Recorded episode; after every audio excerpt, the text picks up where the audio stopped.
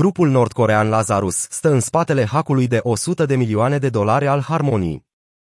Grupul Lazarus, un cunoscut sindicat de hacker din Corea de Nord, a fost identificat ca principalul suspect în atacul recent în care au fost furate 100 de milioane de dolari din protocolul Harmony.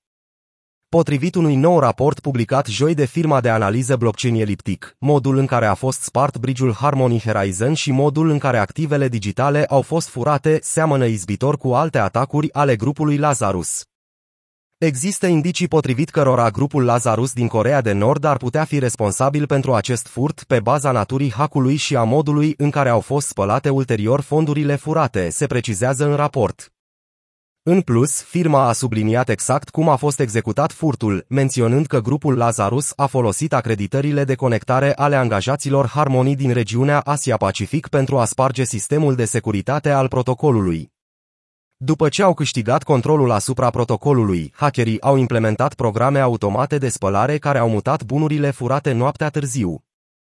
Eliptic a mai remarcat că hackerii au transferat deja peste 40% din cele 100 de milioane de dolari către Tornado Mixer, un serviciu de amestecare bazat pe Ethereum, care ascunde datele despre tranzacții și face extrem de dificilă urmărirea mișcării fondurilor pentru investigatori.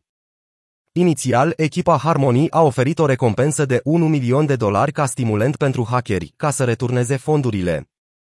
Cu toate acestea, pe 29 iunie, Harmony a mărit recompensa la 10 milioane de dolari și a susținut că o returnare completă a fondurilor ar pune capăt investigației și nu vor fi urmărite alte acuzații penale. Hackul de 600 de milioane de dolari al brigiului Ronin, care a avut loc în aprilie, a fost, de asemenea, efectuat de grupul Lazarus. Din cauza condițiilor actuale de piață, valoarea idiriumului furat a scăzut cu peste 60% până la 230 de milioane de dolari. Un raport recent de la CoinClub.com indică faptul că Corea de Nord a pregătit 7000 de hackeri cu normă întreagă pentru a strânge fonduri prin atacuri cibernetice, ransomware și hackuri de protocol cripto. Corea de Nord este liderul mondial în criminalitatea legată de criptomonede, cu peste 15 cazuri documentate de furt cibernetic în valoare de aproximativ 1,59 miliarde de dolari în fonduri furate. Brigiurile sunt vulnerabile la hackuri. Hackul Horizon este al treilea furt major al unui bridge din acest an, printre acestea se mai numără Meter, Wormole și Ronin. Aceste furturi cumulează 1 miliard de dolari numai în 2022.